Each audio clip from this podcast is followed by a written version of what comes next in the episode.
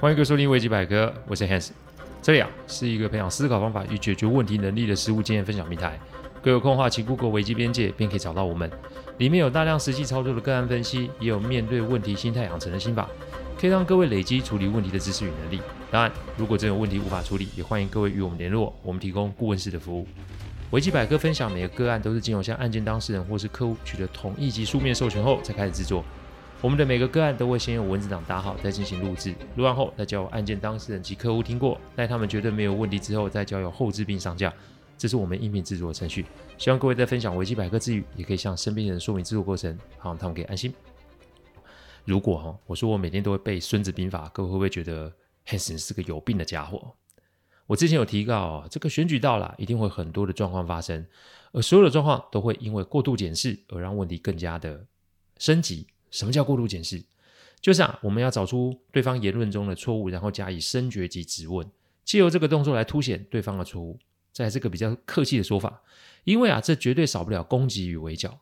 在我们这个行业啊，强调用的都是资源盘点，所以在解决问题的过程中，只要是可以拿来使用的资源，我们都会列入考量之中。因此啊，不论是现代的知识，还是古人的知识，对我们来说都是一样的。说白一点，哎，我们连《可兰经》《毛语录》都会涉猎及研究哦，不为别的，只是希望在面对问题的时候，我们可以有更多的思维与方法来协助客户做出更好、更多的选择，更好、更多的选项。这是我最近在做订阅制时一直浮现在脑中的字眼哦。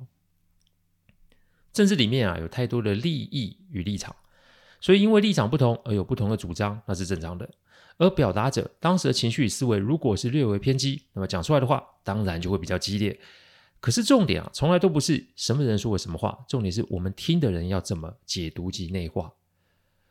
像我们的客户啊，什么政治立场都有啦。这二十年啊，我不知道听了多少的版本陈述。但我不会因为这些意见来扰乱自己的想法与情绪，因为每个人的想法本来就是不同的。你犯得着为了这些事情搞得大家不愉快吗？而且很多还是非事实的东西，有必要那么认真吗？这是我们长久处理案子所会抱持的心态哦。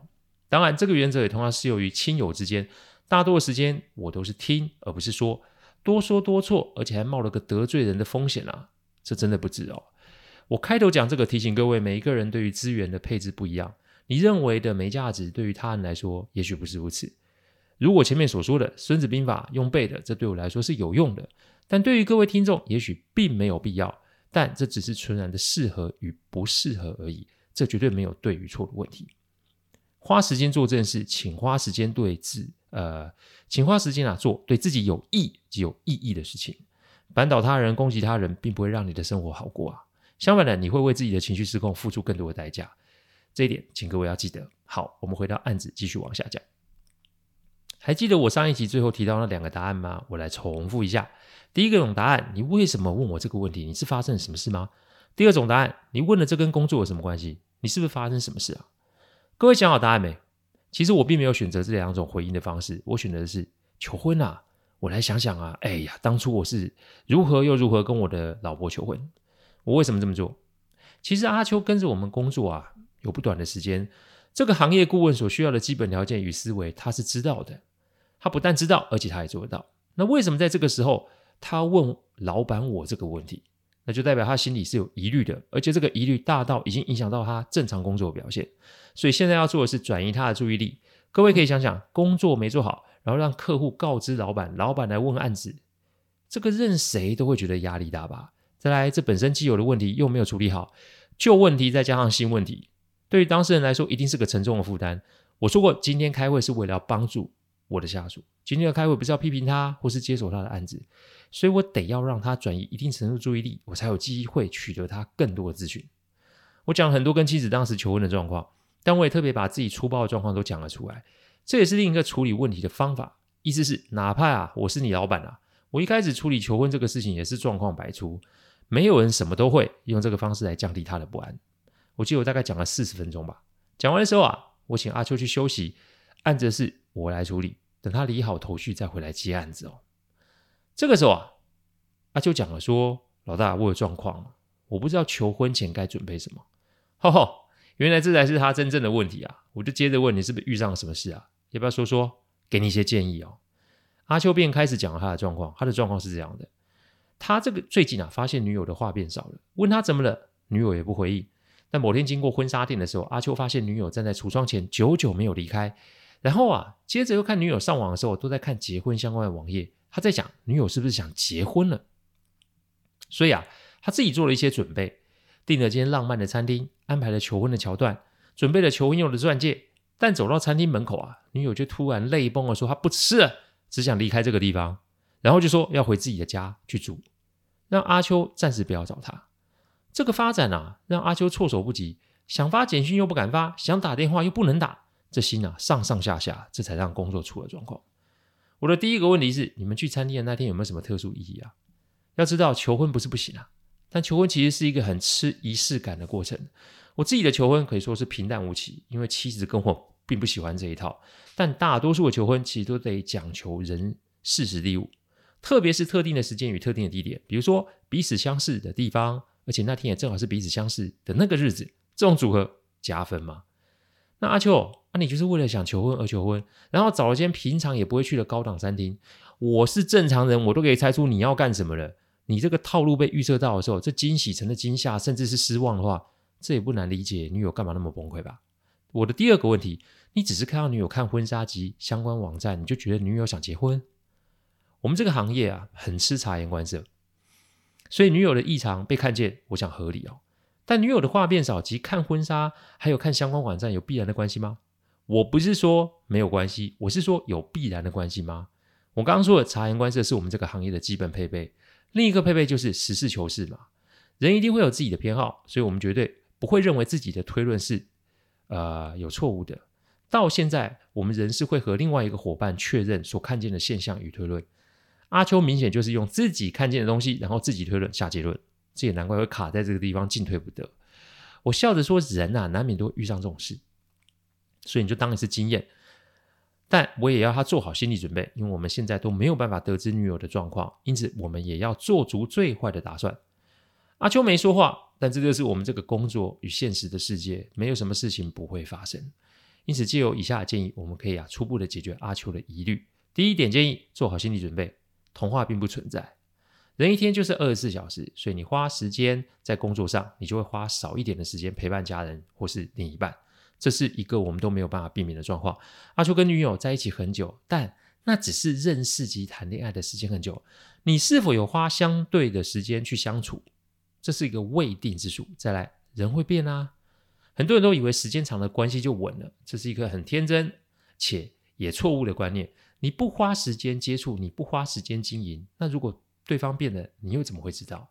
因此，阿秋要面对的问题是，他的女友有可能是因为他的安排而有情绪，但另一个则是他的女友也许在心中已有变化，也说不定。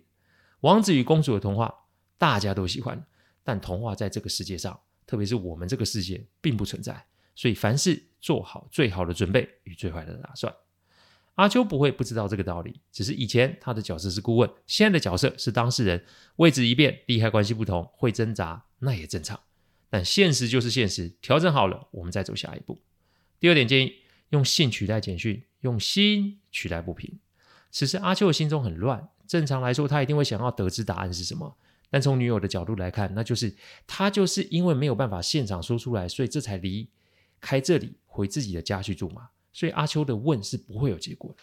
再者，人家回家就是摆明了不想见到你，那你这种连环式的联络，只会让他离你越来越远。所以现在要做的就是停下来。用信件的方式问候女友，写信会让自己清醒，写信会让自己的回想过往，写信也可以让自己的放下那个烦躁不安的心。所以放下手机与电脑，开始动手写。第三个建议，设好时间底线，选择等待对方哦。要不要求女友回来，这是当事人自己的选择。关系经营啊，里面最怕的就是委曲求全。我提醒阿秋，关系如果生变，那是两个人的责任，这个事情不能只看一方的错误。你可以有愧，你也可以怪自己，但千万不要一昧的迎合对方，然后只是想要对方回来。关系的经营不可能不会有问题嘛，而问题的产生也不会只是一方要负责，所以不要委屈了自己，然后放掉了问题。因为这一次就算女友回来，那万一问题没解决，又来下一次呢？你难道还会这样子的责怪自己吗？人性没那么高尚啊，因此先清楚自己的底线在什么地方。万一到了那个时候还是没有回应，该怎么办就怎么办。Hans，你是劝和还劝离啊？所谓的劝和与劝离啊，其实不是我们旁观者可以参和的，因为这个个中的苦与乐只有当事人两个知晓。我能做的就是尽量务实的提供建议而已，因为他们身边安慰的人已经够多了啦。同温层待久了，就是会让自己陷入更苦、更杂的情绪里面，所以不同的角度的看法可以拉住当事人，让他处在一个比较清醒的状态。要记得哦，人在情绪里面最忌讳的就是做出错误的决定，所以只要在做决定前多想一下，那都可能会有不同的结果。第四个建议，陪伴才是基础吗？仪式只是点缀啊。写信大约一个星期后，正好啊那天事务所聚餐，我前面说过我是不会去的哦。可是当天晚上我接到阿秋的电话，他请我去聚餐的现场，因为他的女友回来了，回来了，嗯，好消息。Hans，你前面不是说这有可能是坏消息吗？怎么现在你就可以断定这是好消息？拜托各位，如果要分手，干嘛回来？而且还要见我们事务所所有的同事，这应该是有事情要宣布，不然来干嘛？难道要在众人前面找阿秋算账吗？这个可能性不是没有，但很低耶。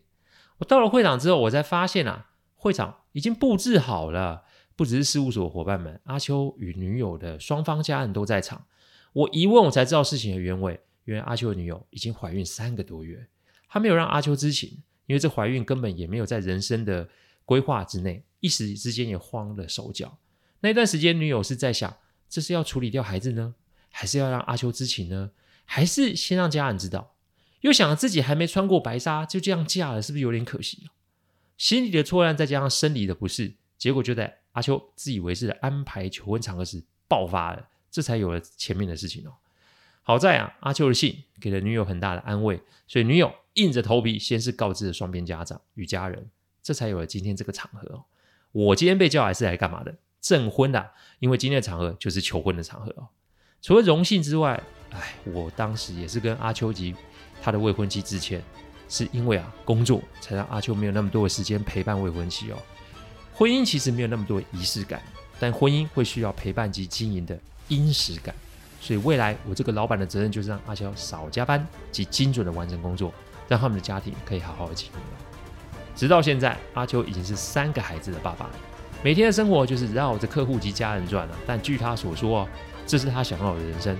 看来我们当时的分析算是有用，这个个案也就算是顺利的结束了。